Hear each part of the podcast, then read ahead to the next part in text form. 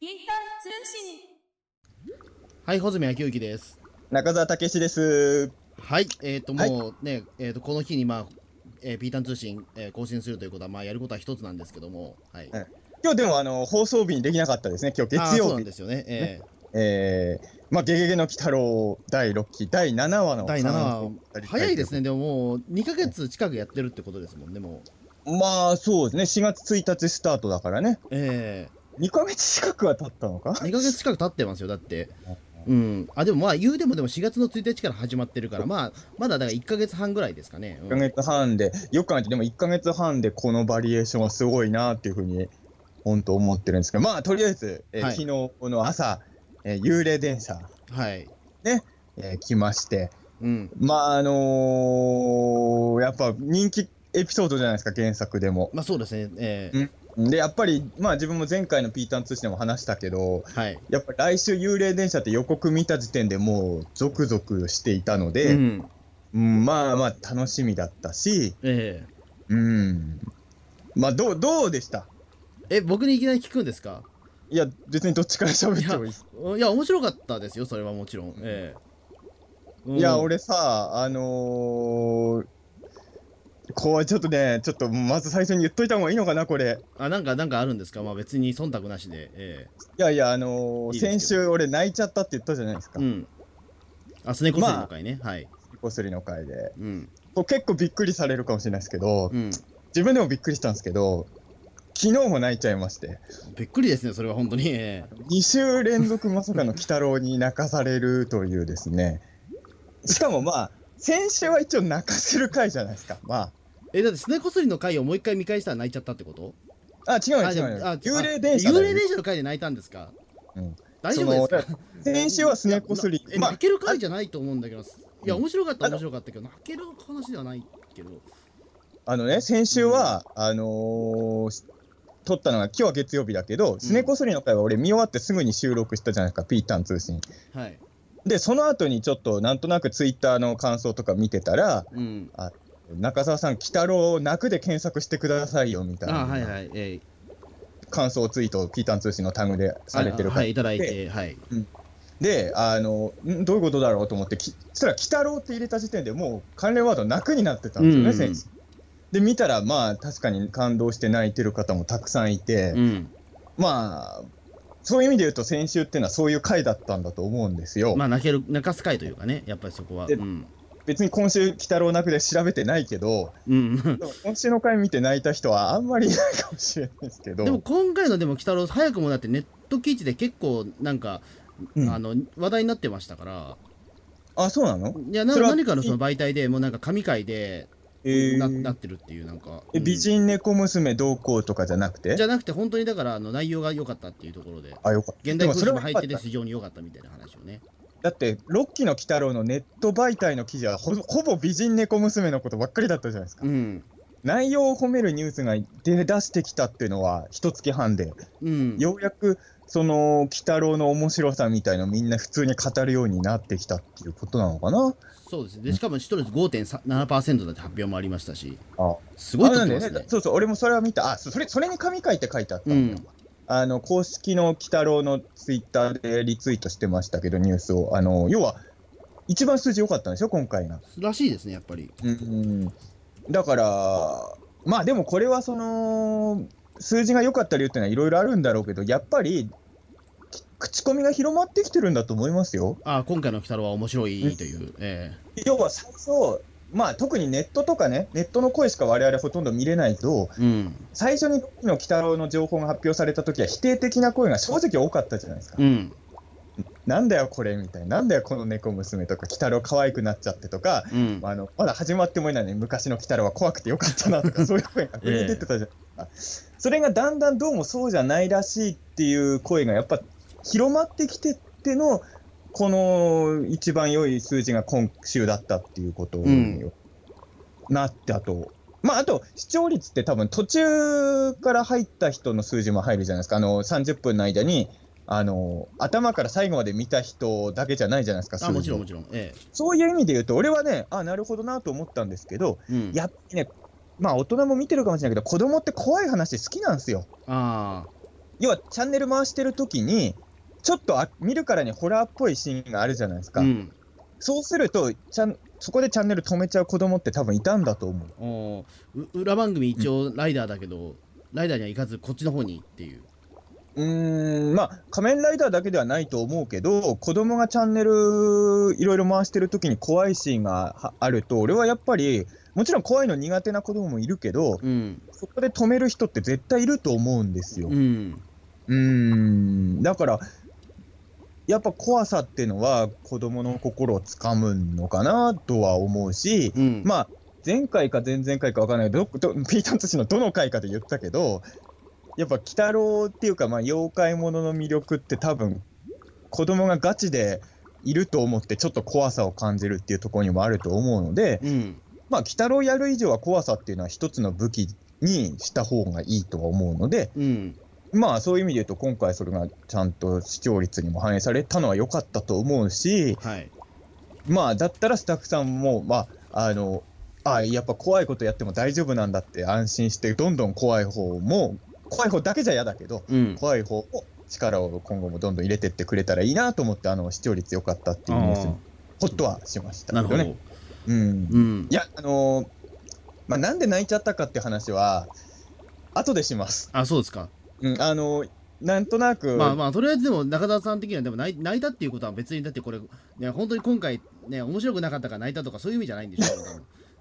そうね、つまんなすぎて泣いたではな多い分んで、うん、うんうん、そう大い丈う夫ことじゃないから多分絶賛なんだろうなというえあーまあ、絶賛っていうのはこれ難しいところで、えええいや、絶賛なんだけど、うんこの7は単独の絶賛っていうわけじゃなくて、まあ、前回も言いましたけど、ああ、まあうんの流れとして、ここで鬼太郎の7話でこういう回見せてくれたっていう意味での感動ですよね。なるほど、うん だから今思うとね、まあ俺はその境地までいかねえなやっぱりまだでも本当あの俺、ピータン通信の第1話の鬼太郎、第1話の鬼太郎感想会で、はいすごいもう1時間以上熱く感動を語りましたけど、うん、今思うと、1話はそこまで多分すごくなかったんだよね。そのい えや、やっぱ久々に鬼太郎が帰ってきあたまあまあ感動そこのね、うん、わーってなってるけど、例えば、えっ、とあの1話みたいな話が3話ぐらいできてたら、やっぱ不安だったと思いますよまあちょっとね、うん地味すぎやしねえかっていうのは多分あったと思いますし、 1話っていうのはやっぱりその、ま、待ちに待っててやっとやってきたっていう話で、うんあの回が飛び抜けてよかったっていうわけでは、まあ、ないんですよね今となってはうん冷静になっては、でまあ正直言うと、あのー自分の中では3話ぐらいまでは結構気持ちが揺れてたんですよねああそうなんですかもちろん楽しんでたけど、あのーこの鬼太郎はずあのー本当に楽しいシーズンになるんだろうかってちょっと不安になる不安材料ありながらの見,、見てたのが3話目ぐらいまでで、うんでまあ僕は前回も言ったけど4話以降って、まあ、456の並びが自分としてはシリーズ構成は完璧だと思ってたんですけどうん、うんここにこの7話が来てさらに完璧になったわけですなよ。るほどもうもはや盤石の体制というか、えまあ盤石かどうかは知らないですよ今後次第えまあまあまあまあまだこれからなただ何何十話も続くでしょうからな、うんえ4話から7話まで見たらいや俺はだから本当にあのーうんずまあ俺よく考えたらね、まあ、3期世代なんで、んまあ、3期なんだろうけど、思えば最初に何で鬼太郎を見たか知らないんですよ、まあ、3期なんだけど例えば第何話が最初だったかとか覚えてないんえですよ。おおっていうのは物心ついた時はもうすでに鬼太郎好きだったわけですよ。あなるほど気がついたら俺鬼太郎好きだみたいな感じにあのそう俺です鬼太郎好きになったきっかけのエピソードがないんですよだあから。ー、まあこあれでもゴそジのラ気と持ウちはわかるかルトラマもンしれない、ええゴジラとウルトラマンもそうなんだけど、うんゴジラ、ウルトラマン、鬼太郎に関して言うと、何きっかけで知ったかも全然知らなくて、確かに言われてみればそうですねで気がついた時に俺は鬼太郎が大好きで、うんでまあ気がまあ、そういう人間って、まあ、その後卒業せずにずっと好きだったから、まあ、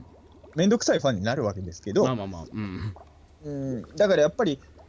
まあ、鬼太郎ものを見て、つまらないと思うことはないんですよ、基本的うに。ん鬼太郎なら何でも楽しいんだけど、まあ、でも、鬼太郎が好きゆえに、やっぱ細かくいろいろ言いたいことは絶対出てきちゃうってういう。んそれでよく俺が言うのは、その墓場鬼太郎のアニメ版があったじゃないですか。うんで、あれ、皆さんすごい大絶賛、げ特に原作ファンの方、絶賛されてて、俺も大好きなんだけど、うんやっぱめんどくさいファンとしては、好きゆえに、その原作の再現を売りにしてるんなら、ここちょっと違うんじゃないのみたいなのが、やっぱ引っかかりがあったのも事実だったりして、うんやっぱそういう面倒くさいところもやっぱ持っちゃうのがやっぱずっと追いかけてるファンのまあ宿命というか、うんまあ、もちろんずっと追いかけててもそうじゃない人もいるとは思うけど、うんうんまあ、どうしても面倒くさいこといろいろ言いたくはなっちゃう将軍になっちゃうんですけどうんそういう意味で言うと、まあ、100点とは言わないけどはい4話から7話っていうのはわ正直言うと結構自分にとっては理想のテレビアニメの「ゲゲゲの鬼太郎ほうほうほうほうなるほどこれはだから、えっとい1期からもう 5, 5期まで含めても理想ですかもう」うーんうーんだから いうん、そういうことじゃないんだでもや難しいな難しい難しいとこですでもねあでもね1まあ、そ話こから順位7っ話て難しいとは思うけど、うん。あくまでも最初の7話だけで言うなら、うん。まあ、こ間違いなく一番とは言い切れないけど、うん。一番候補かもしれないね、その他のやつはその、やっぱ50話近い話数を見て、うん。まあ、正直言うと、すげえ当たりの回もあれば、まあ、平常心で見てる回もあるわけですよ。まあ、もちろん、もちろん。えで、やっぱり、例えば自分4期とかすごい好きだけど、4期の最初のワンクールスめちゃくちゃ好きだったかなっていうと、多分そうでもないかったえし、うん。まあそういうことを考えると、まあ確かに、まあ1位かどうかは別として、かなりうん歴代でも理想に近いあー流なるほどれで、今のところ進んでるかもとは思ってるかな。うん。うん、なるほどね。まあ幽霊電車っていうのはさ、あのー、4期以降ぐらいからかな、急になんかホラーテイストを強めるようになったというか、そうですね。うんあの確かに、だからあと、まあ、僕もだからちょっと、まあ、幽霊電車、まあ、7期見た後、あ、そういえば過去の幽霊電車、どんな話だったかなと思って、まあ、4期見れなかったんですけど、まあ、ちょっと5期と3期はみみんな見返したんですよ、1回。ああ、そう、ええそんな復習したんですね、ちゃんと。一応、一応だから、まあ、見とおこうかなと思って、あれ、うんこんな話だっけって思っちゃったんで、正直。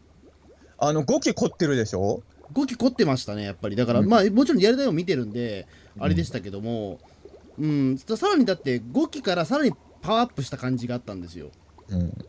いや、あのーだから、まあ、前も言ったけど、俺は5期っていうのは4話、5話見て、うん。まあ、3話まではちょっと、ある種義務感で見てたのが4話、5話でやられたって話は前もしましたけど、その後やっぱ幽霊電車が 5, 期の幽霊電車って何話ぐらいだったの多分9話ぐらいなんですよ。うん。うん、やっぱそれが、だから5話の後にこの幽霊電車が来て、うん。やっぱ5期ってすげえじゃんって当時すごい思ったのを覚えてて、うんまあ5期って正直6期よりもやっぱり結構叩かれてたイメージがあったんで、うん。なおさら俺はこんなすげえ幽霊電車を作ってる5機はもっと認めてほしいなって当時思ったのはすごい覚えてますけど、ううんん。でやっぱり、まあ、さっきも言ったんですけど実はただ、まあ、アニメだと結構幽霊電車ってハードな怖い話にどんどんなってくんですけど原作だと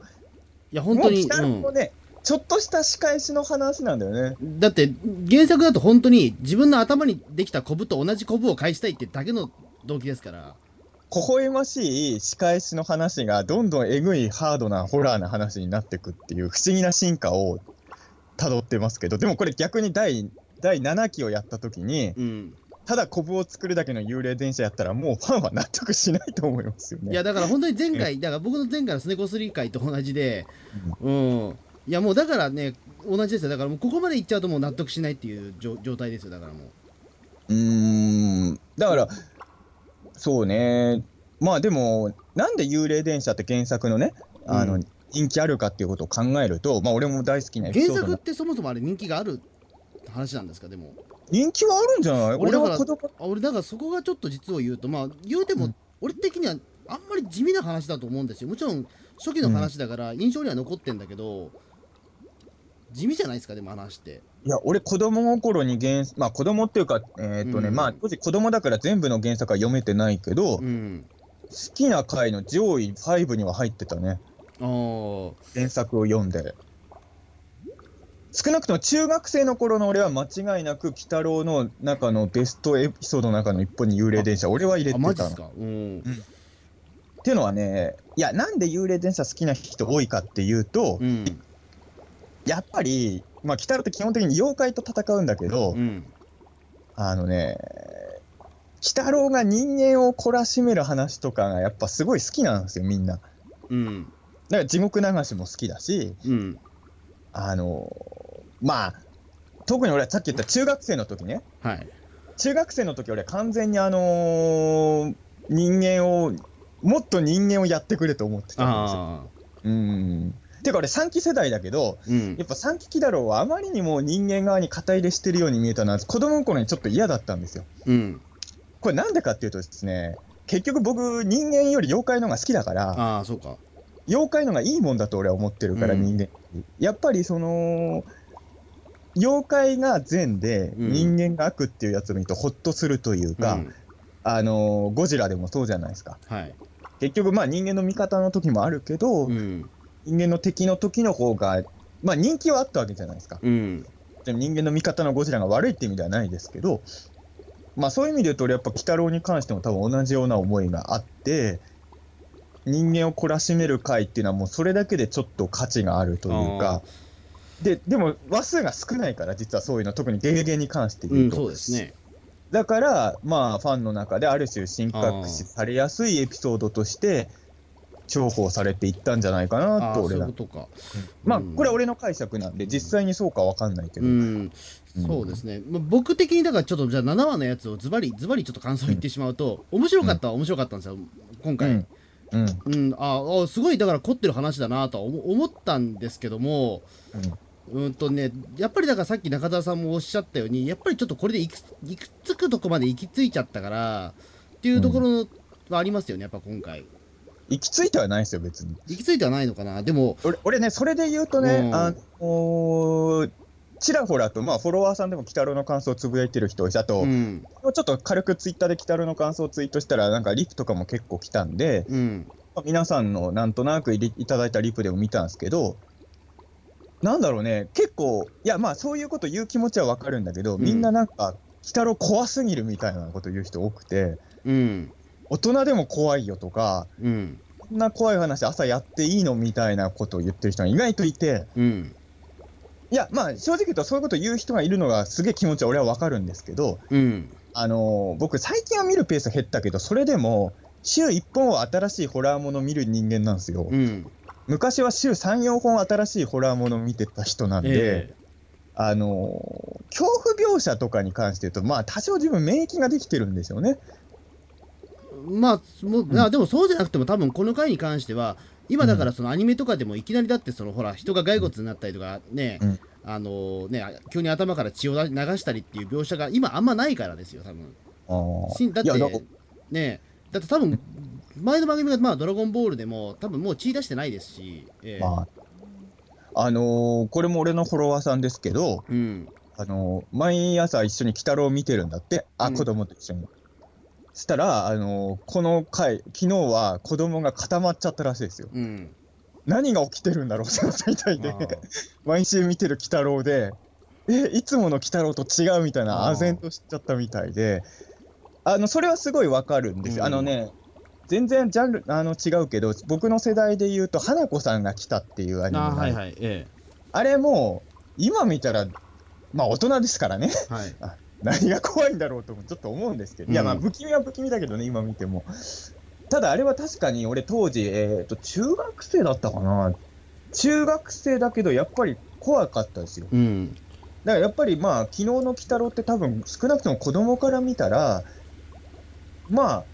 結構な数の人が本気で怖かったとは思いますよ。ううんそうですね、まあ僕としてはだからね、まあ、ある種だから、えっと、ま満足ではあったんですよ、昨日の鬼太郎は。うんだから僕がまあ散々この放送でも言ってた通り、あの現代描写を入れろっていうところに関しては、まあおおむねこんな感じだろうとは思います、確かに。あでもそのアレンジはうまかったね、確かに、あのうん要はあの社長さんたちの話だけで終わるのかなと思ったら、そうそう、うん、前後にね、あの高校生のエピソード入れたりそうそうとそこかで、挟み込んだっていうのはうまいなと思って、これだって構成あのそこまでだったら5期のまんまだったんですよ、話が。うんうん、うん、あでれもにそよこっでてやっぱりさ女、子高生の話を挟み込んだことで、ああ、これは新しいなと思って、うん、まあだからそこは結構、だから今、6期にしかできないことやったなと思ったんですよ。あの女子高生のエピソードが入ることによって、あれは誰にでも当てはまるエピソードになるというか、そうそうそう、うん、急にやっぱ日常的な、やっぱりね、あの社長さんの話だけだと、人ごとの恐怖なんですよね。だからあでの、ある程度それってもう、子供から見たら、まあど、よくわかんないおっちゃんの話になっちゃうから、うんそれだったら、まあ、やっぱりまだ身近な女子高生、まあ、身近かどうか知らないけども、割と年代が近い方まで、うんあの落として込めたのは、俺はすげえなと思ったんですよ。まあ、うん年代が近いかどうかは別として、いじめだからさ、あの高校生の方はやってるのは。ううんん、でも本当にだからそこでいやまあ身近な問題にもなってくるしっていうのはうまいなと思って。うまかったと思いますよ。ううんん。だから、あのーじまあ、あのー社長の描き方もそうなんだけど、うん、本人としては、いや、まあ、冷静になって考えたら、30人ぐらいしかいない社員がいない会社であんなに自殺してるんだから、どう考えてもあかんのですが、あの社長自身は自分が悪いと思ってないじゃないですか。うん、俺、あれがね、やっぱり、うん、あのーリアルだなと思うし、あの多分そのラ LINE とかでいじめをやってる高校生とかも、本人たちは悪いことをしてるって自覚があんまりないわけですよね。うん、それが、まあ、っていうことは視聴者もそうなんですよ。僕とか穂積君も含めて、うん、無自覚だけど、すごい人を傷つけて、恨みを買ってるかもしれないっていうところまで想像させて、ゾクッとさせるっていうお話なので、あのホラーとしてよくできてるん非じ常ゃなにいまかなっとうな感じではありましたね。うんまあ、えっと正直言うと、ね、5期のね、その、なんていうか、あれですね、えっと、まあ、おな同じような展開ではあるんですけども、部下の一人が殺すじゃないですか、5期でも。あのやりとりって結局なんかその幽霊がいるいいるいないっていうすごい幼稚な結果で殺したことになっちゃってるんですよねあれ、うんそれが俺すごく納得いかなくてあのあの話がなんでその幼稚なことで追い争って結果殺してんのと思っちゃってそれはでもね、穂積君が僕僕らオカルト協会の人間をバカにしてるからですよ。えじゃあそうだと僕殺してる側になっちゃうじゃないですかでも多分いやわわ、僕は幽霊いるいないでけんあの殺人っていうのはリアルに起きると思ってるから。いやでもそれでもねじゃあ僕 こね鬼太郎にじゃあ殺される感じになっちゃうけどもじゃあ、でもそれはそうなんだよあの今回のアニメはちょっと違うんだけどさ、うん原作のあれはちょっと原作ないなと思ったんですよあの原作の鬼太郎の幽霊電車だとさ、結局お化けがいるかいないかバトルみたいな話じゃないですそかう。そうそうそう、うん小泉君はあのオカルト否定派人間じゃないですか。まあ否つ定まり派というかなんかあの漫うん画の世界にいたら、小泉君は幽霊電車に乗せられる方なんですいやよ。いいですよ別にそれでもいいですよ そう。あの知らなきゃいいですよ別に鼓舞できるぐらいなら別に乗りたいですよ僕はうんいやだからそういうのって俺もいろいろ考えちゃってだから今回の「鬼太郎」も俺途中まではさまだ話のオチがわからないわけじゃないですか、うんあの最初鬼太郎から絡んでくるからうんこれで仕返しするんだとしたらなんかひねりがないと鬼太郎ちょっとひどいなとも俺は思ってたそこ、そこは実は僕、こ今回若干ケチをつけるとしたら、違和感があったのは、あの、やっぱり鬼太郎がちょっと強すぎちゃってるというところと、うん、あの、ある種鬼太郎かっこよすぎちゃってるので、若干俺ちょっとうんと思ってしまったところはあったんですよ。強すぎたあのーそれまでは一応ほら、あのーなんていうか、例えばほら、原作でも、例えばほら、むもう向こうからもう絡ま絡まってて、なそのサラリーマン側からもうだって絡んでって、鬼太郎がボコボコにされて、ね、コブまでできてみたいな感じじゃないですか。うん。でも今回でもそうじゃないし、うん。でも強さはあんま変わんないんじゃないですかでもどちらかというと、やられ役はネズミ男側になったような気もするしで、うん。なんかだかそんなら今に回ひどい目に遭ってないなっていうか、まあだからそこ今の回カ鬼タル太郎シのスが仕返実しはないのかなっていうのは一瞬思ったんですよ。まあ今回鬼太郎の仕返しの話じゃなかったからねそうそうそうそう。うん。だから俺も最初はその原作通りの展開だとしたらだってね俺はね一応オカルトの仕事してるけど、うんあのオカルト否定派を悪とは思ってないわけですよ。うん僕だからそう幽霊電車で感じた魅力って鬼太郎の仕返しだと思ってたから、そこでちょっとおっと思っちゃったところはあったんですけど、まあでもこれはこれで良かったですよでも、うん、そういう話じゃなかったからね。今回あくまでもだから今回のまあね鬼太郎ってまあ言うてみればまあき世にも奇妙な物語のタモリさんポジションみたいなところだと思うので、あのーお化けがいるいないうんが話のキーポイントではないってことですよ。うんそこで仕返しをするっていうのはまあ原作なんですけど、うんあのここはそこじゃなくて。うんでまあ鬼太郎はまあでも俺今回の話見て一番思ったのはこのうち良かったんですけどうん、地獄流しどうするのかなと思ってああそうかそうかねでやるのかな地獄流し地獄流しやらなかったら僕はショックだな5期ってやりましたっけやってるやってるあやってましたっけやってるやってる4期も5期も地獄流しはやってますかあじゃあじゃあら一応じゃあそれは流れとしてある可能性は高いですね、でもそうなの4まあでも地獄流しもさっき言ったように幽霊電車もそうだけどまあ俺の中では少なくとも人気エピソードの一つとして認識してるんですよ、ういんや地獄流しも多分スルーはしないと思うしうんこのオチを幽霊電車でやったっていうことは地獄流しもおそらくちょっと変えてくるとは思いますけドどッキねリのスタッフだったら何らかの裏切りを考えてくれてると思うんでうん、最初一瞬、え、地獄流しこの回で、地獄送りをね、この回でやっちゃったから、地獄流しどうするのかなって一瞬思ったけど、まあそういう意味では楽しみになったというか、ちょっとこの幽霊電車見ると、やっぱスタッフさんに信頼感を抱いたんで、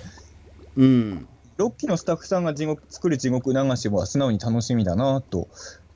思いましたけどね。うん。そうですね、だからまあそこで言うと、だから今回は本当にだから、まあ、すねこすり会は僕は結構ひどいこと言ってしまったんですけども、いやもうね、あれはね、俺もちょっと反省してね、うん、はい、あのーやっぱね、俺は多分、あの時に相棒が穂積君じゃなかったら、はい、もっと素直に感動したこと言えたんです けど、えね、穂積君の目なんか気にしなきゃいいのに、もうやっぱね、これは良くないんですけど、やっぱ一方の人が否定派にいるとね、えはい、よくあるじゃないですか、ネットの中でも見てて思うんだけど、否定派の方が賢く見える現象みたいなね、なんうかんあるじゃないですか。だからやっぱ、あの、穂積君のひねくれた目に俺は引きずられいや、ひねて、くれてはないん多ですよ、少別クにールな目感じで喋っちゃったなっていうのがね、俺反省ですよね、前回うの。んうんいやだから僕もだからそこはすねこすり会に関してはだからうんななんでこうね今更の話をするのかなっていうところでやっぱそこはちょっと違うなと思ってたんですよずっと、うんただ、んねでででも前回のその放送を聞いてちょっといろいろ誤解された方も多いかと思うんですけどおもあの同じすねこすりの話で例例を出すと俺実は言うと、あのえーっとあれです三池監督の妖怪大戦争のすねこすりでは僕泣いてんですよおーあそこでは泣けるんですよ僕はちゃんと、うんなんですか、それは俺は優しい人間ですよ、アいピや、ーとルいうわけじゃないんですけど。ど、な泣くポイントが違うんですよ、結 局、多分うんうんあいやのこれに関しては別に何も僕は心動かされなかったんですよ、その前回の。いや、それは全然いいと思うんですよ。俺はやっぱり前回ね、俺も前回のピ、あの、前回のっていうか、鬼太郎の感想語りの前回ですよ。うんあの前回の感想語り会で誤解、まあ誤解してる人多分いないと思うけど、誤解されたらいけないなと思うのは、うん、あの、あの回で泣かない人はダメっていうふうには絶対持ってっちゃいけないのですそうそうそうそう、うんうん、だから僕としては、だから全然そこは感動のポイントも何も違うし、そただの代わり、すねこそりが、そのね、えっとだから加藤によって、ロボットにされたら僕は泣きますよ、 すねこそりが。ってだかいらう前回の穂積君の良くなかったところは、うんあのこの回で泣いた人にイラッとするってやつですよね。ええそれは良くないと思まいまあ、す、それね。はよくないんですけども、あの回で泣いてないことは俺全然いいと思うんですけど、ええうん全然それは、だってみんなが泣くわけないですよ。いやもちろんみんなが泣くわけはないけども、ただ僕がだからあまりにもね、え、これ泣ける話なのって感じだったんで、正直。やっぱね、うん感動の粒は人それぞれだから、そうそうそう。うん。いや、でもね、それで言うと、前回もそうだったんだけど、俺はやっぱり自分、まあ、前回のね、言ってたゲストキャラの子供ね、また名前忘れて、翔くん翔くん、かなはい。え翔くんと自分の境遇みたいにやっぱ重ねて見ちゃったっていうのもあるんですえけど、うん今回のね幽霊電車で言うと自分は重ねなかったけど、あの地獄送られちゃった社長いるじゃないですか、名前は言えないけど知り合いのことを思い浮かべちゃってああ、なるほどね。えこういうやこういうやついるなと思ってそれはやっぱりスカッとはしましたよね。えもううんスカッとしますか、でもああいうのって。でもなあのだからね、先ほど中田さんもおっしゃったように、うん基本的にでもね、社長さんもあれ悪い人ではないと思うんですよね。。そうそうそうう。ででももそだれかはら基本的に良だかっからその全部の多分そのねホラーテイストになった4期以降もそうだと思うんですけど4期ちょっと思い出せないんだけど少なくともうん5期に関してはまあ先輩はだからあのちょっとだからねえー、とそのメガネ出っ歯殺しちゃったりはしたけども、基本的にはそのいいいい先輩で言おうとしてるじゃないですか基本的に、うんで今回のその社長さんに関しても割とその切符をなんかそのね2枚もら2枚買ったんですよって言って1枚もらった時におありがとうなっていうふうに普通にナチュラルに言えてるんで、あ別にこの人そんな悪くない人なのかなというのはただ単にちょっと仕事に関して厳しい人なのかなっていうのはあったんで。ただ単にちょっとでは済ませられないレベルいやもちろんもちろん、うん、だけいどや基本的にではもそこは根は悪い人ではないんだろうなというところで若干そこは救いが欲しかったのかなとも僕は思ったんですけどね。でも俺はそれはさっきも言ったけど、うん、あやっぱ例えばむ原作の地獄流しとかだと、うんあのまあ露骨にまあ分かりやすい悪役を設定してるじゃないでうすか。ん、だからそこでいや鬼太郎うのん敵討ちってのはカタルシスがあったんですけどうね。んうんでもやっぱりそうじゃなくてそのさっきの女子高生のいじめの話もそうだけどうん、本人たちには自覚がない悪意っていうところに持ってくからこの話っていうのはやっぱりいいんだと思うんですよ。あれがそうですね、テーマが変わっちゃったんですよね、実を言うとね。うん、長所が一個もない社長で単に嫌なやつだったらこの話のはやっぱすごい陳腐になっちゃうと思うんですよ。そうですね、そこはやっぱりどうしても鬼太郎との関係もき希薄というかね、そういう感じになっちゃうから、関係性としてね、えだから俺は今回の社長が言ってる発言はその何個かは普通に共感できるところもあるわえけですうよ。ん、もちろん全部ではないけど、でも、やっぱりその完全、絵に描いたような悪人じゃないからこそ、面白いんだと思いますよ。まあそうですね。うん。でね、救いっていう意味で言うと、これは幽霊電車じゃないんだけど、俺は4期のね、4期の地獄流しが超好きなんですうよ。ん。いや、ほん、あのーえっ、とね、去年、先月、去年じゃないか、去年先ねあのー先月出たあのアニメ秘宝って本で、あのオールタイムアニメベスト10を自分も選んで寄稿してるんですけど、わざわざ4期の地獄流し会をベスト10に入れましたおから、ね。すごいですね、もう。うん、もう本当、歴代のオールタイムベスト のオールタイムベストアニメの中10でね、鬼太郎のワンエピソードが選ばれるっていうね。え俺だけでしたよ、それ選んえでまたあ、人。そうでいす。うん。や、 でも、そんくらいね、4期の地獄流しは良くて、うん。あれは要はまあ、原作もそうだけど、悪役が2人いるんだけど、うん。 1人はちょっとまだ救いがあるわけよね。うん。で、そのちょっと救いがあるところで救いが差し伸べられるし、そ、そこ、そこですら人間性を持てなかった悪役はもう永遠の地獄で苦しくなるっていう、そっちの方がままああ僕的にはしっくりきてるんですけどね、やっぱり。うんやっぱ4期の地獄流しはすごいね、俺はいい話だと思うんですよ。うん。ただまあ今回の幽霊電車っていうのは、まあそういう方向性ではなくて、うん。救いもなくどん、どん底に落とすというか、えー俺でもね、さっき言った泣いたっていうので言うとね、うん。うん。あのーどこで泣いたかっていうことなんですけど、あのー社長さんがまあ手で取り押さえられてるじゃないですか、電車の中で。うん。で、鬼太郎が出てって、あの電車が走っていくのを鬼太郎と妖怪たちが見守ってるじゃないですか、見守るっていうか、見送ってるじゃないですか、これね、本当にね、なかなか感情の説明が難しいんですけ ど、そこ見た瞬間、もう泣いちゃってね、よくわかんいないですね。泣く意味がよくわかんないですね。理由はね、もう2つあるんですけど、ん。まあ、1つは、やっぱ、あのーさっきも言ったように、あの人間人間に怖いこ人間にとって恐怖の存在である鬼太郎たちというものに感動するんですよね、やっぱね。うん。そういうのが好きだから、俺は。ああ、なるほど。うん、で、あのーこれね、その前のシーンもそうなんだけど、まあ、これ原作にも正直そういうとこあるんだけど、あの骸骨が襲ってくるじゃないですか、うん。社長で、あの、鬼太郎に、たあのー、バケモンが出たって言って、鬼太郎がバケモンってこんなんですかって妖怪がわーあって言うじゃないですか。あのー妖怪のデザインが全然怖くないとこあがいい。そ僕そこ好きになったんですよだから、うんあのそれまですごい怖くやってんのになんかそこで結構コミカルなやつが出てきちゃったなと思っちゃってそうだって、小豆洗いとか、そうそうあ言うほど怖くねえやつが出てきちゃったと思ってうん、俺でもね、あれが逆に良かったんですよ。あそこで、うん、怖いやつを揃えてるんじゃなくて、要は普段テレビアニメの「ゲゲゲの鬼太郎」とか見ててちょっとユーモラスな存在とかちょっとギャグ要因みたいなやつらでもうん本気を出せば十分怖え連中なんだっていうことなんですよ。これやっぱ鬼太郎の本質だと思うんですよ 。まあそうですけどでもまあそれまあ正直だからあのシーンに関してはだからねうんいや俺はもうちょっと一ね見のビジュアル見てよちょっと思わず笑ってしまったんですいけどやもそうだからね多分ねホラーとしてはさっきも言ったけど俺は週1本ぐらいホラー映画見てるんですけど、うん今は。あの幽霊電車で怖い話なんていくらでも世の中溢れてますよいやたまあそれだはね、うん別にホラーを見てるわけじゃないんで僕らは、うん別に鬼太郎を見てるわけですからね、はい俺はあの妖怪たち、あのユーモラスな妖怪たちが本気出したら人間なんか太刀打ちできない存、だから俺はほ穂積君が嫌ってた4話の山じじいが大好きなのもそこなんですよ。うん、妖怪ってやっぱり、あんな間抜けな面してても、すげえんですよ。うん俺とか穂積君はもうあがめたたまにしかいけないんですよ、 もう。うんうん妖怪様なんですよ。俺はやっぱ妖怪教の信者だからさ、あの、もう小豆洗いが人を地獄に落とすっていうだけでもう感動するわけですよ。うん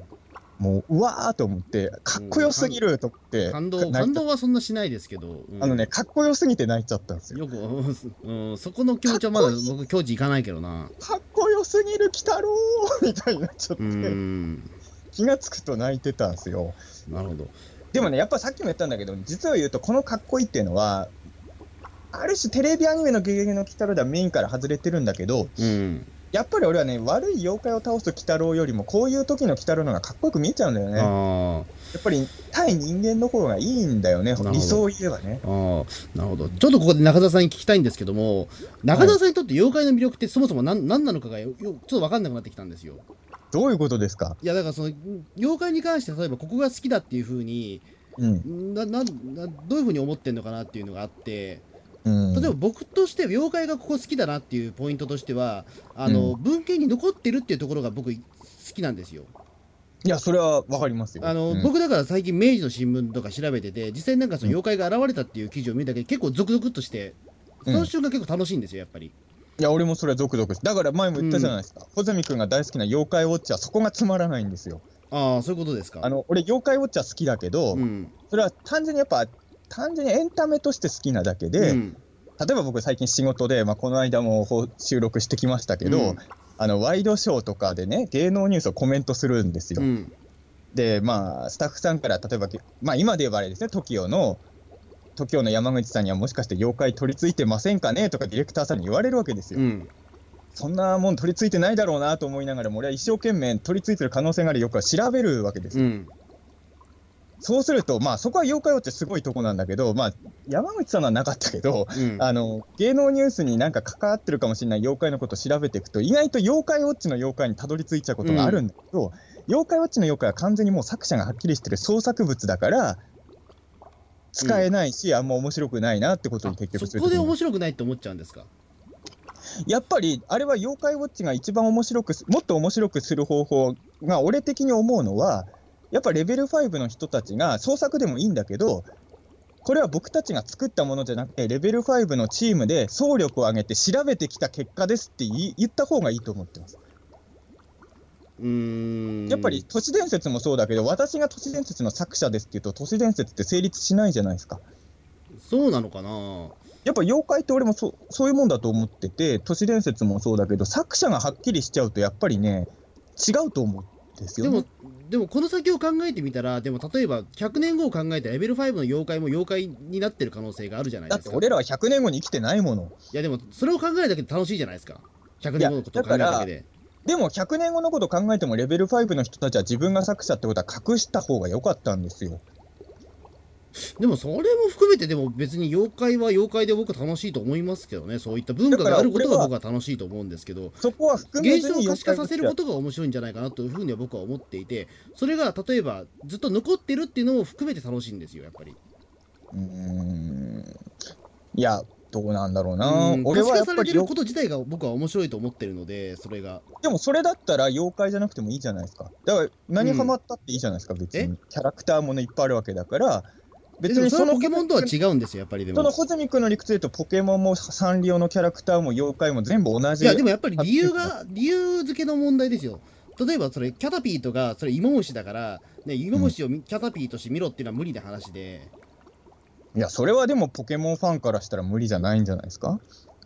まあ、もしかしたらそうかもしれないけど、ただ僕としてはやっぱりそこまでね、あのー執着できるものっていうのはやっぱり妖怪よ、妖怪ウォッチの方は、だからその現象で、ああ、これはね、僕にだから今ね、結局だからなんかね、あの、音漏らしみたいなのがなんかちょっと取り付いてんのかなみたいな、妖怪ウォッチ、妖怪今取り付いてんのかなって考えること自体が僕楽しいと思ってるので。でも思ってないじゃないですか、ホズミ君はいや、それ。思ってますよ、結構い。や、本気では思ってないじゃないいでや、すか。もちろん。でも、そこはまた別ですよ。うん。だからこれがやっぱオカルト肯定派の俺と大月教授と同じグループにいるホズミ君の違いなんですけど、うん。本当のこと、だから俺は何度も言ってるけど、ホズミ君はそういうちょっと俺の話を聞いていつもバカにしてくるけど、うん。俺は本当にいると思ってるんですよ。うん妖怪を。妖怪っていうのが、その全部が本当にいるとは思ってないけど、うん。俺は妖怪っていう存在は本当にいるんじゃないかと思ってるんですよ。だから創作物って言われちゃうと、その楽しみは、でも、ただ、俺はゴジラとかも好きだから、創作物は創作物で好きだし、創作物として妖怪ウォッチの妖怪も好きだけど、うん。それは、あのー例えば水木先生の妖怪図鑑に載ってる妖怪とかの楽しみ方とは違うっていうことですうよ。ん。別の娯楽なんですあよ、じゃあそれ妖は怪。生物として見て見たいっていうことですよね、本当に。生物かどうかもわかんないです。生物かどうかわからないけども可視化さ可そういう存視化在がされたものじゃなくて、もっと集長的なものじゃなくて、もう、あの、はい、私、小豆洗いですって言って登場したものが見たいというか。そういう存在がいるんじゃないかと僕は思ってます。あだから、だじゃあ似たよう僕話してて思ったんですけどやっぱ似たようなところはあるんだけども圧倒的にそこが違うんですね、僕は鼻からあの昔の人がこういう見間違いをしたと思ってることを可視化してるのが面白いと思ったんですよ妖怪って全部俺はねだからもちろんそれもわかるんだけど、うんよくオカルトで言うとねオカルト、まあ、肯定派否定派で大体の人は分けるんだけど実は懐疑派っていうのがあるんですようんで俺は懐疑派の人の本とか読むのはすごい好きでうんだから俺もその妖怪はこれの見間違いだったんじゃないかとかそういう話ははそれはそれで好きなんだけどただやっぱり正直なこと言うと、心のどっかに、うん、本当にいるという気持ちがやっぱ結構持ってるわけですあよ。あ俺はもう一切そういう気持ちはないないですね一切こういう動物がいるんじゃないかっていうことは思わないですもう一切だから幽霊電車のこれ原作の方でも、うん多分俺と穂積君の読み方の違い多って分違いいうのは、ます俺はねそう思うともうやややこしいのは、うんあのーまあ漫画の中の話だけど、まあ俺、俺はでもね、妖怪信じてるよ、信じてるとまだ言っちゃいけないのかな、8割信じてる人間なんですけど、うんあのー要はね、肯定派、まあ霊が見える人とかでそういう人多いんだけど、霊が、自称霊が見える人って、霊を信じない人とかはすごい下に見たりするじゃないですか。うんまあそういう人が多いじゃないですか、全員がそうじゃないけど。うん俺はそれはそれで嫌なんですよ。うんその変な特権階級の持ち方みたいなはいのが。はいはいうんで俺はやっぱり基本妖怪とかオカルト信じてるつもりだけどうん例えばああいう漫画とかだと絶対にその、まあ、妖怪に限らず宇宙人でも何でもそうだけど SF 映画で否定派って絶対悪役にされちゃうじゃないですか、うんでも俺はそれもちょっと違うなと思うんですよああまあそれはねだってもしかしたらうんもしかしたらいないかもしれないのにうんそのお化けがいないっていうのがさもダメな人間のように描くっていうのもそれはそれで俺なんかあんまりいい描写とは思わないなっていう気持ちもどこかであるんですよねうんだから、俺、ああいう話を読むとき、結構複雑なんですよ、やっぱ気持ちとしては。うん信じてるけど、否定派の人を無知みたいに描くのも、だって、本当はいないかもしれないから、俺はそこまで自分のあのオカルト価値観に自信は100%は持ってないから、本当にお化けがいるかいないか、やっぱ俺は揺れてるんですよ、終始。まあだからら今回だからその7話の社長とかもやっぱりそれはねやっぱ複雑な思いで見てたわけでしょだからそこはやっぱだから、あのーやっぱあのお化けがいるかいないかだけの喧嘩で、ま ああの地獄ね落と語され尾ちゃのった人らは、ねうん絶対ダメですから、うんあのだから最終的には今回の話って別にお化けを信じてないこと自体は別に関係ないわけまあですよ。関係がなかったんですよ、実は。だから、5期の人の方は、あの本当にだから、僕から見れば、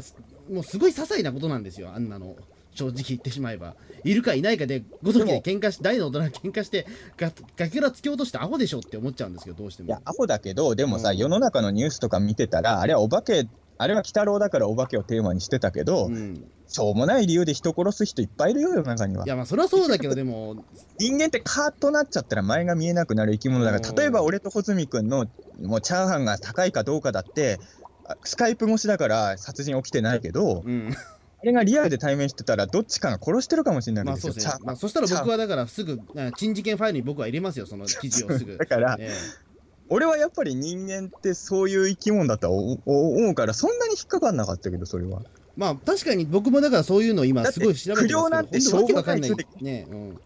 不良なんてしょうもない理由でしょっちゅう喧嘩してるじゃないですか。いやまあそりゃそうですけど、うん、いや、だから俺は、その、もちろんそんなことで人殺す人は極端な例だとは思うけど、うんゼロではないだろうし、うん、まあ、鬼太郎だったら、少なくとも鬼太郎の中でよ、チャーハンの値段が高いかどうかで人殺す話よりは、お化けがいるかいないかで喧嘩した方が、鬼太郎の中では綺麗に見れるじゃない。うん、だそうですね。だ僕の中でそのやっぱりね、鬼太郎の良さってあったのは、あの、うん鬼太郎、その原作の鬼太郎って、まあ、特に墓場の方は人間界に馴染もうとしてるじゃないですか。うん、あそこが良かったんですよ、僕的には。わあかくるまわでかこる。いつら落語家落語者で、あの、うんやっぱり人間よりやっぱり下に見、人間より下だっていう自覚も若干のところあったから、そこでやっぱりね、いざという時はだからその妖怪の力を使って、ね、あの神秘の力を使って逆襲するっていうところに僕カタルシスもあったし、あの応援したい気持ちもあったし、逆にすごく親近感も持ってたんですよ。うんだからそこで言うと、だから原作の方は僕は好きだけども、アニメの方があんまりっていうのはそこなんですよ。でもそれで言うと結局原作とアニメの違いじゃなくてさもう原作の初期と初期以降でしょその分け方って、まあそうなんですよね。うん。だから結局アニメの「ゲゲゲの鬼太郎」っていうのはまあ初期のエピソードもたまには拾ってくるけど基本的に言うともう「ゲゲゲの森」とかができてからのそう。うん、世界観だから、もうそれをやる以上はそこはいや俺もだってどっちのが好きかって言われるとまあ迷うとこはあるけどそれはやっぱり、基本的にはやっぱ俺も初期の世界観の方が好きですよ。うん。でも、だったら墓場鬼太郎のアニメだけ見てろよっいてや、そ言れわはれて。違うんですよね、やっぱりね。うん、らやっぱりそこはそこゲゲゲのはそこで違うというかね。ゲゲゲの鬼太郎を見る以上は、やっぱ、うんいゲゲゲの鬼太郎の方の面白い要素を楽しむ姿勢で見ないと。や、もちろん。うん、ういん。や、それはわかるんですよ。うん。うんまあ、でもそこで言うと、やっぱりねな、もう前回に指摘された通り、もしかしたら卒業なのかなと思っちゃうんですけど、僕としてもね。うん。まあうんまあいやだからねなんだからその妖怪感に関してはだから僕としてはやっぱりそういうあくまでもそのね人間ともう少し密着しててほしいという気持ちもあるしそのよ今日今回だから妖怪感に関してお互いのなんか感覚が分かったのは非常に結構あれなのかなと思うんですけどもこんな長い付き合いなのに、俺の妖怪感を今までほとんど知らずに付き合ってたんですね。いやまあまあ正直うんだって、そうじゃなきゃ、俺だって3日前も天狗探しに行ってたんですからね、鞍馬山まで。うんうん、 そのいやだから僕は誰かしらの僕はだからそういう時天狗を探しに行こうっていう時僕も行きますよ多分近かったらだって一緒に僕中澤さんと一緒にだって青梅まで探しに行ったこともありますからあの時も俺は本物の妖怪を見るために行ってましたよ僕は何かしら見間違いがなかったかどうかのところを見たいんですよ。いやだからさ、ほら、あの、その青梅に妖怪探しに行った時は、天丸っていう妖怪を探しに行ったじゃない。まあ、天丸って多分マイナーなんであんま知らない人もいるうんですんけど、まあ、ムササビみたいな妖怪なんですよね、見た目はね。うんで、青梅のお寺のお坊さんに、こう、天丸って探しに来たんですけど、つったら、お坊さんが、ああれはムササビだよって言うじゃなもうい。もう最高ですね、ムササビだねって言ってくれた時点でありがたかったです、僕としては。それは俺は、お笑いとしては、そのオチは愛し、あ愛おしいけど、うん、で穂積かそのオチが嬉しかったんだ僕ろはう嬉けしい方ど、なんですよ、それ実は言うと。俺はやっぱりね、本物の天丸を見たかったんですよ。うーんだからやっぱお坊さんのあれは、俺は一説としてしか受け止めてないあそうし、そうまだ僕どはっもかうに、僕はもう天丸イコールムササビでいいと思ってるので、俺やっぱ天丸っていう妖怪がムササビと別にいると思いたいし、うん俺が妖怪調べに行くっていうのは、要はいつも本物に会うために行ってるんですよ、うん俺は。そう。だか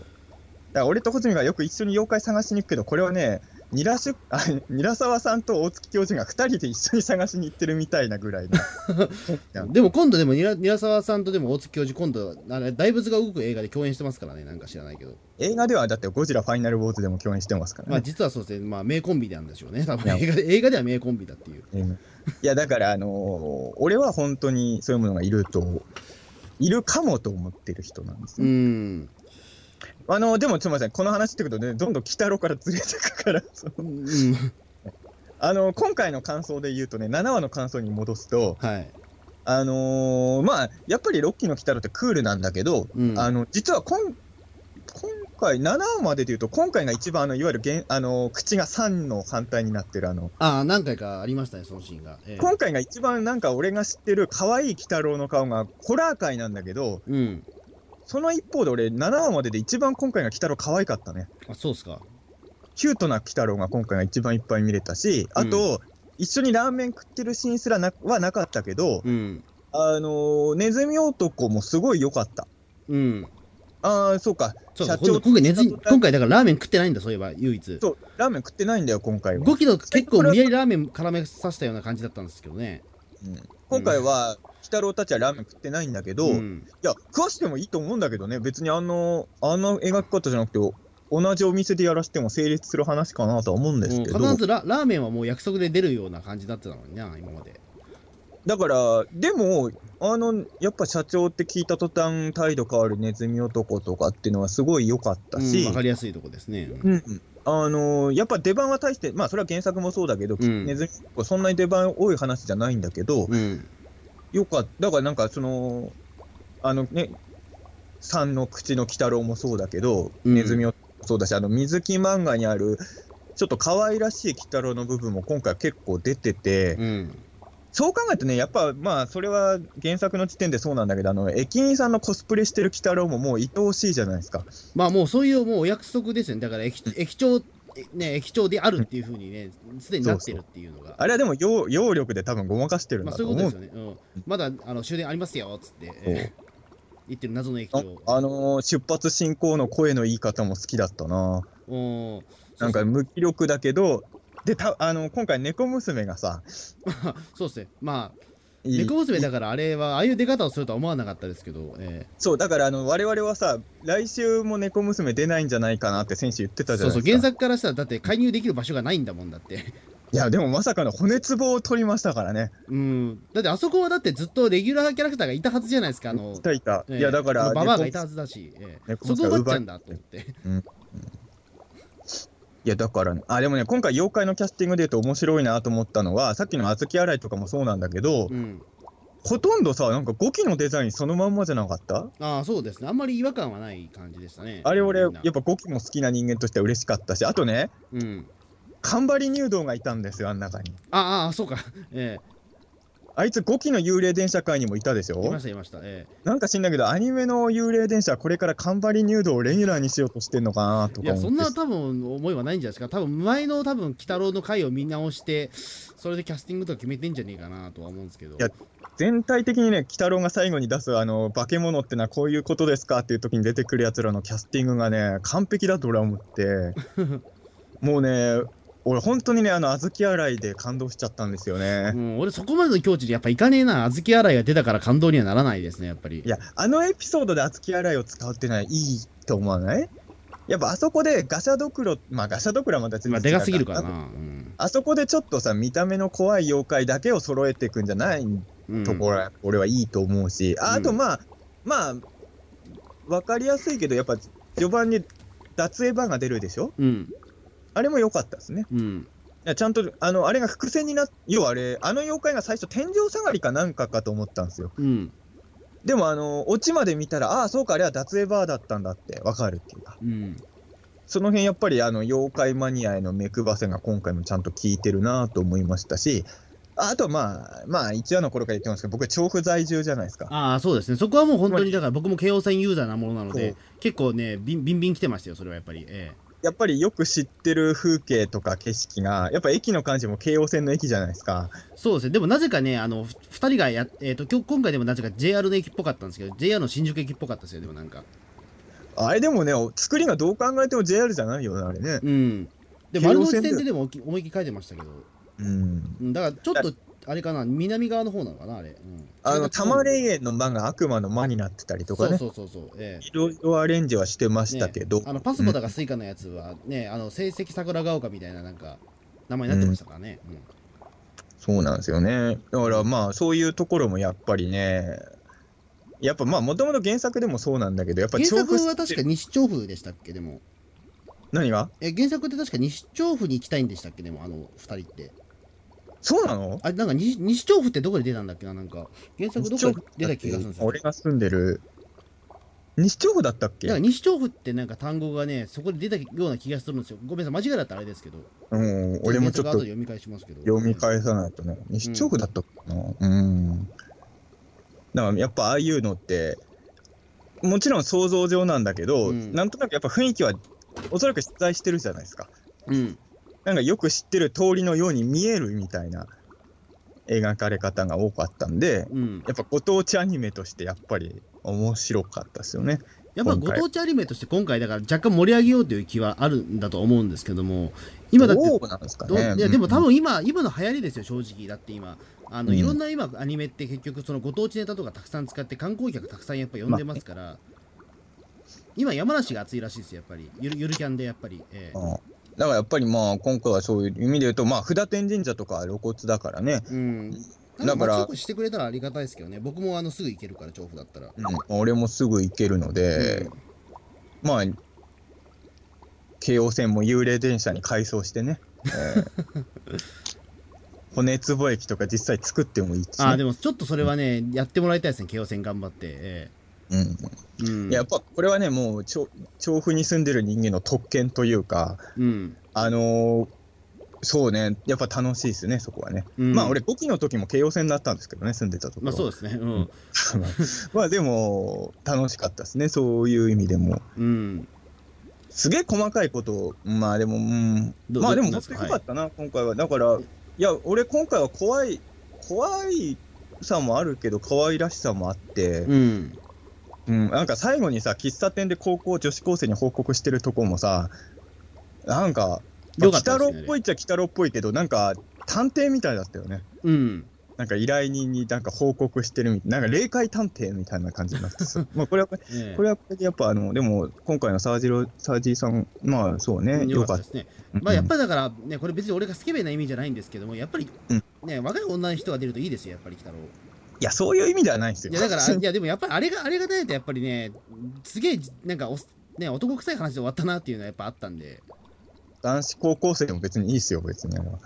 ーん、でもやっまぱああれででもちょっとね、うん、だいぶ印象変わった気しますけど、や若干まマあイルドになった気がしますよ、やっぱり。マイルドにはなったかまあ、へいまあ、マイルドになったというか、やっぱ見やすくなったというかね、うん、ちょっと感情まあ移で入もしやすくなったというか、やっぱりその、ね、社長とそのなんかおっさんとかだったら、やっぱり感情移入できない人もいると思うから、そこでやっぱり女子高生っていうのはうまかったと思うんですよ、今それはの女子高生なんかうんあの女子高生がやっぱり、あのー、本当身近な話にしてくれたと思うそかうだら、から今回 MVP はあの女子高生ですよ。うんまあそれを MVP、まああれ MVP はい月や洗い僕女だよ子。高生に関してはだから本当にあの今回 MVP は小豆洗いだよ。 いや俺は女子高生です今回は、ええまあ、いや、でもあの女子高生は本当いいや、だっていい役割だったな、こそうれそはう間そ違ういそなうい。うんうんで僕はだからあの新しい要素はあそこでもう僕は、ま、満足ですおおむねだからあの女子高生が入るとね、やっぱり今の J ホラーっぽくなるんですよね。うんうん、やっぱりああいう導入部っていうのはあると見やすくもなるし、うん俺は前からまあピーターン通信でも言ってるけど、鬼太郎って多分女子受けするコンテンツだと思ってるから、うんああいうキャラクターが入ってくるのは、すごいいいことだと思いますよね。うんうん。あのー地獄で思い出したんですけど、はいあの別に前、前話見てるわけじゃないけど、昔、地獄少女ってアニメあるじゃないですああか。りますねはいあれもたまに見てたんだけど、うんあれであの今回の鬼太郎恋恋やってるあの沢城さん、みゆきさんがはいええやってた役が地獄送られる回あるんですけど、うん地獄少女史上、まあ、俺が見た回の中だけで言うと、一番後味の悪い回だった。 そういうのも考えてね、あの今回はすっきりしてよかったなというか、ああなるほどああの鬼太郎の方が地獄送りとした地獄少女より優秀だなと思って、ああの地獄少女でみゆきさんがうん声やってた人が地獄送られる回はね、何も悪いことやってないのに地獄送られちゃう回だったんで、うんすげえ後味悪い回だったんなでるすほどよ。まあでもあれじゃないですか、あのー女の子の話題で言うと、は我々よ、まあ、今回、猫娘出たのはちょっと意外だったけどい意、外でしたねあのー予想としては、まあ、あの3週連続で犬山マナと猫娘を出な くてみたいな予想してたじゃないですか。えでも、おそらくこれはわざとだから、えうん多分この猫娘と犬山マナのカムバック会は、なんかすごいこと仕掛けてくるに違いないって僕ら言ってたじゃないですか。うんで、らよ来週の予告見たらさ、要は犬山マナのカムバック会がさ、鏡じじいの会なわけですよ。これだからえっとさ3期のゆめこちゃん初登場エピエピでしたっけだからあのーやっぱ鏡じじいといえば、ああそうかもうえもうもエロ妖怪ですまあから。エエロですからねうん、だからもうあのーやっぱ3話も、3話も出さずにおいて、久々の犬山マナ復帰会で ここで鏡じじい。もうこれは満をす持ごいしてのっていう、えいや、もうちょっと、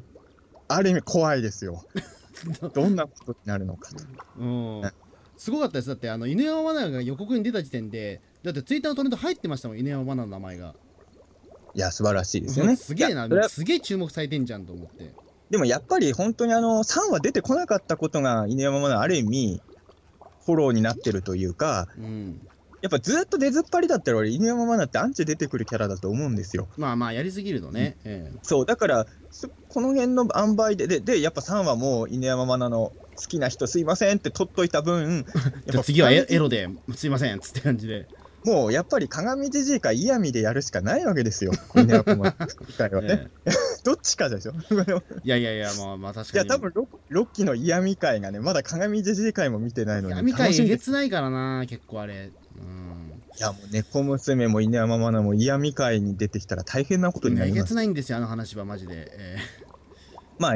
現代の規制とかもあるんでえ、うんそれなりのなんか考えてはくると思うけど、うん。いや、だから、しかもそうなんだね。だから、この幽霊電車でさ、落とすとこまで落として、うん父さんマナがさらわれましたって予告が来るあた りが、この鬼太郎の振れ幅というか、まあ自由性が高いというかねやっぱこの鏡じじいの回が雷の回の次の予告だったら何もインパクトないじゃん。あーまあ確かにそこはそうですねやっぱりやっぱりこの幽霊電車の後に鏡じじいの話を持ってき て、しかもマナがさらわれましたっていうナレーションで予告を始めるっていう、この見せ方はうまくないですか。うんあるい種やだからっぱり予告である程度ねあの鬼太郎ってやっぱりね次これ来るんだっていうところ結構見せてくれるアニメだとは思うので、うんもう何度も話してるけどやっぱり4期で僕3話目にしてみネズミ男が死にましたって予告を聞いた時のずっこけ方とかやっぱりいまだに衝撃的なんで、そううん、いや、やっぱり、だから、うね、本当に、鬼太郎は毎週毎週。でもあれか、我々 さ、毎週普通に予告見て、おーってなってるけどさ、多分1ヶ月分ぐらいはテレビガイドに載ってんじゃないのよく考えたら。まあ実はそうだと思うんですよ。なんで我見れ々ばこんなわね、あのリアルタイムになるまで次の話知らねえんだみたいなね、あれ毎そろ週そそろう思さってる人いると思うんですけど、ええそうか、よく考えたらテレビガイドとか見れば1ヶ月分ぐらいは先のことわかるんだな。うん、次何の妖怪出るとか分かってるけど、あえて我々そこシャットダウンしてるっていうね。ええいや、俺は今気づいたんですよ、あえてじゃなくて、 そうか。よく考えたら予告ってはもう載ってんなっいて。やなんか今気づ僕はでもなんかあんまりそこに関してなんか新鮮な驚きを得たいからあえて見なかったですよ僕は、ああ、そう。うん、でもあれまテレなのビガかイドな、自体は今今もあんま読まないんで、うんううん、んまあでも本当に、あの、来週も楽しみだし、うんまあだから、ずっと楽しいですね、鬼太郎 は。本当に。で来来週どうしますか来週だからあの我々イベントですよねでも20日か、 20日そちょうど僕らのイベントの日か。うそうなんですよ、なるほど。どうしますってのはどういうことですか、えどうします別かにっていうのはイベントでは鬼太郎トークしないでいすよやしないですけ どあのそんなイベントじゃないお互いだからこういった腹に一物を抱えたまんまイベントやるんことになるなと思ってただね、俺、20日リアルタイムで鬼太郎見れるかどうかわかんないあな。そうですかうーん。じゃあ僕もじいゃあや、見なそいれっよてりいう俺、話ゆ幽霊電車も朝見れなかったんですよ、あそう実ですはか。そう、あのそういー、えばちょっと中田さん浮上してこないなと思ってええ予定があって、ちょっと午前中出かけてたので、ええ帰ってから、あのー、まあ、幽霊電車見て、うんおおと思って、で、なんとなく、あのね、多分昨日の夜のね、そんな早くない時間に鬼太郎の旧幽霊電車の感想をつぶやいてるんですけど、ん、そう、それが見た直後の感想です。あなるほどじゃあそうでも来週のイベントはだからあのいわゆるオカルト懇親会ですからあの普通にだからそのお客さんの方から鬼太郎の話題を振ってくる人がいるかもしれないじゃないですけどまあ、それはしょうがないですそね。れはしょうがないですか、うん、事前にだからそこはね、うん、なんか触れた方がいいのかなと思う思ったんですけどね会が始まる前とかに「今日北野見てます見てませんわ」やっぱり、えまあ、それはや全然やっていいんじゃなえ、いですやっ。かとかないと多分ねネタバレ食らいそうな気がしてうんいや、俺でも本当にね、今日曜、俺ね、本当、まあ、地上波って意味ね、うん俺が今テレビに求めてる楽しさの7割ぐらいは、もう、鬼太郎とルパンレンジャー対パトレンジャーで埋まってるわけですよ。なんでそんな9時9時から10時だけなんですか それ日本のテレビ日は曜その間しかないんです日曜の日曜の9時から10時で、俺が今地上波に、地上波で楽しいと思う感情の7割はその2つで埋まってるわけで すよ。残り3割が他の番組で細かく刻すんで、ごいな、はいもうもうテレビの意味がなくなってきますねだんだんもう、え鬼太郎とルパンレンジャーの最盛期ですよね。えんうんいや、地上波以外は見てますよ。CS とかはい見てやます。もちろんもちろんそれはでしょうけど、うんまあでもそういう時代になっちゃったんだな僕はもう地上波見まくりですけどねもう僕は地上波が一番楽しい、 CS よりうんまあ、CS 今入ってないからあれですけどあーもそうか地上波楽しいっすよやっぱり、えあ何見てる今地上波えええた旅番組ばっか見てますよ旅番組なぁいや見こてのない前この前すごかったんですよ一応ルパンレンジャー見終わった後そしたら急になんか秘境駅のあああれが始まったんで、うわ秘境駅だと思ってもうすぐも確かうに回しちゃったんですよもこの後すぐって言って秘境駅のに出たのは俺も見た、う、うん、だから、いうわ秘境駅だやったーと思って、ええや全然あのもうこれすぐもうル完全保存しときましたもうたまんなかったですねあれ、ええ旅はまさ俺かだこんからなもう幸せなことあっていいのかぐらいの、ええ俺今んとこ最近見た旅番組でもこれもまだ1ヶ月経ってないと思うけどあのたけしさんと加藤茶さんが一緒に旅まああれぐらい面白かったですよ僕的 にまあは、ええまあ、もうううんん、いやでもねほんと最近ねまあ確かにあんまテレビ見なくなっちゃったんですよ、ええうん、でもそんな中でやっぱこの鬼太郎まあルパンレンジャーも楽しいけどうんあ鬼太郎は本当に、いや、俺、こんなに面白いとは思わなかったっ すよ。あのえうーん、まあ、やっぱり鬼太郎、今までのアニメね、はい。いや、まあ、そういう意味で言うと、まあ、7話まで見ちゃうと、今は初期の1話から3話までをそこまで絶賛できないかもしれないのですが、逆に。でもまあ、今んとこ全部楽しいわけですよ。お7話まで。で、やっぱり今までのアニメの鬼太郎を見てても、まあ、面白い回と平常心で見てる回の波は結構あったってことを考えると、6期はね、安定して高水準の気はするんですようね。ん。うん、だから、でもその中で、まあさっきも言ったように、あの、俺がオールタイムベストアニメに選んだ4期の地獄流しみたいなね、うんあ、の、飛び抜けた回が、まあ6期でも出てきてくれれば嬉しいなとは思いますけど、うんうーん、まあ本当になんかこのままいくと、鬼太郎中心の生活に、ね、なってしまうかもしれないんでね。ええまあそんな感じで今今1時間超えましたのでじゃあそろそろああれですね何分喋ってたんですか、えー1時間4分ですね今はい。あああ、じゃあそろそろ、はい次回、鏡じじい会です鏡ね。じじい会はまあちょっとね、えーまあ、期待したいとこではありますので、えーどどういう意味ですか、どういう意味いですやか。いやいやいや、やっぱえつけべ自治ほずみ会も期待して、えつけべほずみとしてのそれは期待値ってことなんであすか。まあ、そこはもちろんだから、まあ、まあ、動機のね、えっとまあ、4割、5割は多分、えー俺でもね、そう思うんですよ。やっぱり、さっき言ったように、今、地上波って、本当、鬼太郎とルパンレンジャー対パトレンジャーのために見てるような人間なんだけど、すうん、こんな俺が考えたテレビのあのスケジュールを考えたんですよ。うん、あの日曜の朝に、うん、まあ、ゲゲゲの鬼太郎うんアニメなんですよ。で、月曜日に、はい。月曜日の夜かな、月曜日の夜に、えー、鬼太郎の国取り物語をアニメでやるんですよ。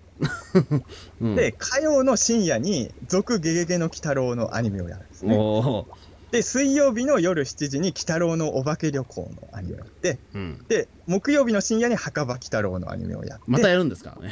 もう一回第2期をや 第2期やるんだ、ね、るできで、金曜の深夜には、い新ゲゲゲの鬼太郎スポーツ教時代をやって、 で、土曜の深夜に鬼太郎霊団をやればいいんですよ。あまあまあまあ、こうすれば、テレビが毎日楽しくなまある。まあ、毎日楽しむかもしれないけど、いや、うん、他にもね、あの死神戦記とかベトナム戦記とか、マジで野沢妖雅子さん死んじゃうから、それやっちゃうと、でも多分、 怪もう毎日鬼太郎やればいいんですよ。うん、大丈夫か、ネズミ男も死んじゃいますよ、それ。えそうすれば俺は地上波毎日見るように なるよ。えうんでも、穂積君もスポーツ教時代のアニメは見たいやろいや、それは見たいですけどね、うん、やるんだ、やるからには見たいですよ、それはもち ろん。いや、でも、いや、俺は別にどっちの上本当にスポーツ教教したらやるんだったら見たいですよ、それはもう。穂積君の好みで言うと、ゲゲゲの鬼太郎よりスポーツ教時代のアニメ見たいでしょうん、まあ今今となっては多分そうですね。俺はまあ、コーツつけがたい。 うん、うんなんか本当に違うものを見てみたいっていうのはやっぱりずっとあるからね。いや、だから俺でもね、思ったんだけど、本当によく考えたらね、あの、まあ、ほら、5期の時って、ゲゲゲの鬼太郎と墓場鬼太郎で、週2本新作アニメ見れてるっていう異常事態があったじゃないですか。そうですね。うん。週に2本、再放送じゃなくて、新作の鬼新太作郎がの鬼2太郎が2本ってなんだそれっていう。だから、今こそですよ。うん週7本鬼太郎の時代にすべきなんですよ。なるほど。うんついでに、あの悪魔くん千年億あとか、そうそうそうあの三平とかもやるんですよ。うん、これあ悪魔くん千年王国とかぜひねあの朝朝朝方のなんかそのね NHK のね帯ドラマでやってほしいですね。うんあの、70年代のあの特撮ヒーローブームの時みたいに、まあ俺はその世代じゃないけど、ねウルトラマンエースの裏で変身忍者嵐がやってるみたいなわけわかんないことに水木漫画でえテレビやさらにさらに裏番組をもうちょっと協力するんですかもう今今ライダーでも戦ってるのに今。ええあ念のため言っときますけど僕ビルドも見てますからねああなるほど。えあのルパンレンジャー対パトレンジャーと鬼太郎が楽しみっていうのはあの別にそっちしか見てないからじゃなくてあの今の地上波の楽しみの残り3割の中にビルドも入ってますかえらマねジででもそれで9割になっちゃってるじゃないですかでも。いや3割っていうのはいろんなものが入ってるんですよこの中にあなるほどなるほど。今日は1%にい1割に入らないんですよ あのそういうとなんかそれ悪いとなんかあれじゃないですか。うん、悪口じゃないのよ。だって俺、ほとんどテレビ見ないけど、見てるんだから楽しみなの、ビルドも。うん。あの、前も言ったけど、俺、ほとんど日曜日しか今テレビ見てないんだけど、うん。ビルドとワイドナショーでしょうん。で、あの、あとほら、フォーカードもあるでしょいつか監督あ、の。はいはいはい。で、あの、火曜日に AK ビンゴ見て、うん。で、その後はまた土曜日のウルトラマンオーブクロニクルまで見る番組がなくて、地上波。うん本当にす、うん、30代の人のね、テレビのスケジュールじゃねえな、本当にそれ。いや、だからこの日曜日にばっか面白いのが凝縮してるのは、ちょっとばらけた方がいいんじゃないかなとはねう。ん。もうちょっとやっぱ地上波ね、面白くなってほしいなと思うので、いや、アメトーークとか面白いですよ。うん、あ、アメトークでも今度ウルトラマン、それこそあ我そうウ々ルトラマン芸人やりますからウルね。トラマン芸人ですよ。うん。ウルトラマン芸人って、初恋芸人ですよ。まあ、それはちょっとなんか思ってましたけ ど、はい。でしょウルトラマン芸人といえば初恋芸人じゃないですか。うん、で絶対も絶ね。対触れられないと思うけどね、一言も。うん。でもね、この間、ウルトラマン芸人出るかどうかわかんないけど、あのー仮面ライダー芸人とかスーパー戦隊芸人出てた、えっと、えっと、お茶の水男子さんでしたっけあ、名前間違ってたら失礼だな。わかるお水男子とわかん、わかんないです。うん名。前間違ってたら失礼だから、ちょっとググっていいですかは博士じゃない。 違いますよ、それ水道橋ですよ、水道橋。あのー、え仮面ライダー芸人とか見てた見てましたよ。なんだっけあ、な仮んか、面なラんイかダー芸人とスーパー戦隊芸人も出てた方で、ああ、やっぱ合ってたよかった、お茶の水男子のあのシーハシジャスタウェイさん。ああ、はいはいはいはい。ええ思い出した思い出した。あのええウルトラマン芸人出るかどうかちょっとわかんないんだけど、この方ね、うんつい最近になって、まだ1ヶ月も経ってないかな、平成特撮世代呼んでくれたみたい で、ツイートされてましたよ。えなんでウル、ウルトラマン芸人、もし出てるんなら、ぜひ応援した いなと。応援の意味が分かんないですけど。えうん、そうですね。うん。鬼太郎芸人ってそういえばまだアメトークやってないよね、多分ね。まあ、やまあ、やってないです。水木しげる芸人もやってないですからね。でも結構だって漫画系やってるんだからね。うん僕たちは水木しげる芸人ですとか、ないのかな、う誰だろうね、水木しげる好き芸人って。ん、わかんない。エスパー伊藤さんしかわかんないですね。 エスパー伊藤さんはさ、そう、あの、最近はそうでもないけど、一時期夜中の4時ぐらいによく電話かけてきて、ええ鬼太郎の話俺にしてきたんですよ。うん。あの、エスパーさんの自己紹介俺今でも覚えてるけど、芸能界一鬼太郎が好きな芸男ですって言われたすのごいですね。じゃゃあもうその、じゃあエスパーさんは絶対呼ばなきゃダメじゃないですか。そそこまで豪華されるな本当らか、やるんだったら。本当かなと思ったけどね。 で、まあ、芸能界一って豪語するってなかなかのもんですよ、それ。エスパーさんの鬼太郎話に付き合う人がいないからっていうことで俺が紹介されたんですよ。あ、なるほど。で、一でもあのエスパーさんいつも夜中の4時ぐらいしか電話してこないんですよ本当に妖怪みたいな生活ですね、それ。 で、夜中の4時に電話してきて、鬼太郎の歌を歌い出す。 うんそれ出る方も出る方ですけど。 ええだいや、エスパーさんからの電話ちょっと無視いでや、まあ、きそなりいゃじゃん。そうですけど、でもいいよ。これんがリアル、一ヶ月リアル鬼太郎半ですよ、だそれだって。ゆゆ